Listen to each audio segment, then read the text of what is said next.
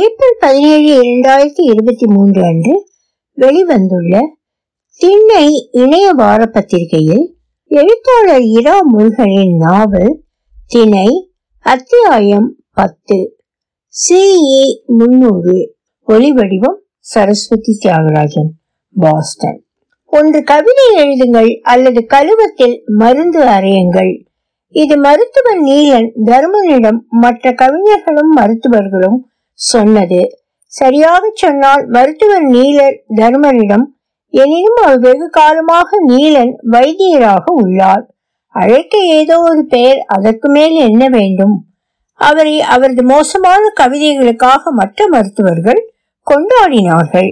உள்நாக்கில் அடக்கி கரைய கரைய எச்சில் விழுங்க வேண்டிய மூலிகையை தவறுதலாக நாசி துவாரங்களில் பிழிந்து மூக்கில் தீப்பற்றியது போல் எரிய வைத்து தீராத நோய் தீர்த்து அவரது மருத்துவத்துக்காக பிற கவிஞர்கள் அவரை போற்றினார்கள்.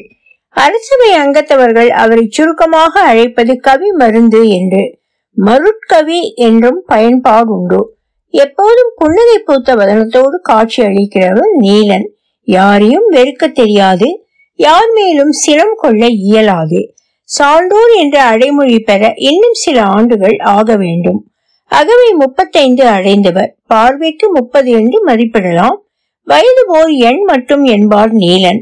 அரசன் அவைக்கு வந்து சேருவதற்கு முன் கூடியிருந்தவர்கள் வெற்றி பேச்சில் காலம் நகர்த்தும் போது அவரை அண்டுகிறவர்கள் வேண்டுவது இப்படி இருக்கும். நாளை மறுநாள் கார்த்திகை ரோகிணி நாளில் என் தங்கை மகள் ஆதிரைக்கு திரண்டு குழி வைபவம். நிகழ்ச்சி நிறக்க தாய் மாமனாக நான் கட்டளை கலித்துறையிலோ தரவு கொச்சக கரிப்பாவிலோ வாழ்த்து பொழிந்தால் நேர்த்தியாக இருக்கும். எதுவும் இல்லை என்றால் இருக்கவே இருக்கிறது கோதுமை உப்புமா. மாது உமைக்கும் ஈசனுக்கும் பிரியமான நேரிசை வெண்பா. நானே பாடிவிடுவேன். ஆனால் பாருங்கள் எழுத ஆரம்பித்தால் உறக்கம் வந்து விடுகிறது என் அன்பான தோழர் இல்லையா நீங்கள்? எனவே ஓய் நீ பாடினால் என்கொள் யான் யாத்தால் என்கொள் தலை தட்டாத எல்லா கவிதையும் புரை தீர்த்த நன்மையே பயக்கும் என்று அருள்வாக்கு தருவார் நீலன் வைத்தியர். என்றாலும் நீலன் யாத்த வாழ்த்து போல் வருமா?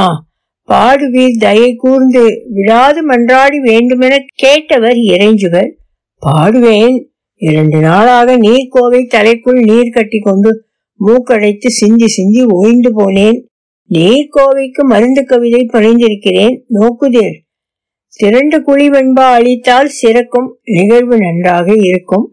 நீர்க்கோவைக்கு வெண்பா எதற்கு? வேட்டி நிலையில் மூக்கை துடைத்து மருந்து கலக்கி கொடுத்தாலே போதுமையா? எதற்கு காசு கொடுத்து மூக்கடைப்பு நிவாரணியும்? அறுபது ஆண்டு நிறைவு வாழ்த்தும் வாங்கிக் கொள்ளணும்.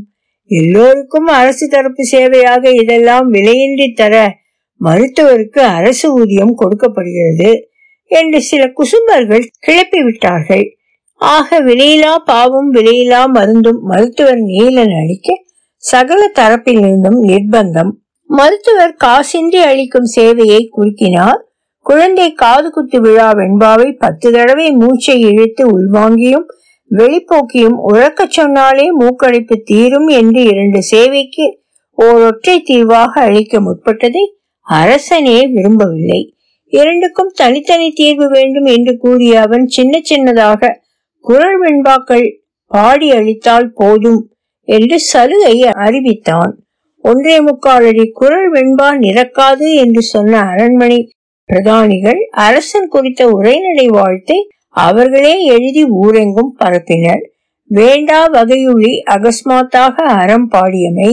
ஒற்று மிகுதல் புணர்ச்சி விதி மீறல் தவறான தற்சமம் தட்பவம் என்று அத்தனை பிழையும் அக்கவிதையில் இருக்கும். எந்த கவலையும் இல்லாமல் இலக்கணத்தை காற்றில் பறக்கவிட்டு திரும்ப பிடித்து கிடப்பில் போட்டுவிட்டு அவர்கள் எல்லோரும் அபத்த களஞ்சியங்களாக எழுதியதை படித்து அரசன் நொந்து போனான். எந்த மருத்துவனிடமிருந்தும் மருந்தும் நோய் தீராத போது அவனிடமிருந்தே கைலாச அனுமதி வெண்பாவும் விலையில்லாது வாங்கி கொள்ள வழி செய்து அரசாணை பிறப்பிக்க இருந்த தருணம் அது. அதெல்லாம் வேண்டாம் அததுக்கு காசு கொடுத்து விடலாம். என்று அரசவை தீர்மானித்தது. இதை பொருட்படுத்த வேண்டாம் போனால் போகட்டும் என்று மருத்துவர் நீலன் தருமர் தன் பணிகளை தானே மீண்டும் தொடங்கியது. நூறாண்டு கடந்த சூடாலை அம்மையின் கருமாதி சிறக்கக்கூடிய வாழ்த்தில்.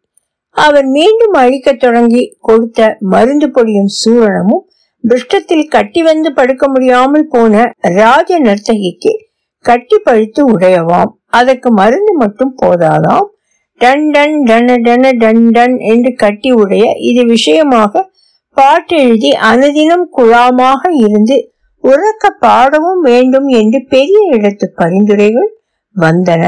கட்டி உடைந்த கதை எழுதப்பட்டு கொண்டிருக்கிறது. தொடரும். ஒளிவடிவம் சரஸ்வதி தியாகராஜன் பாஸ்டன்.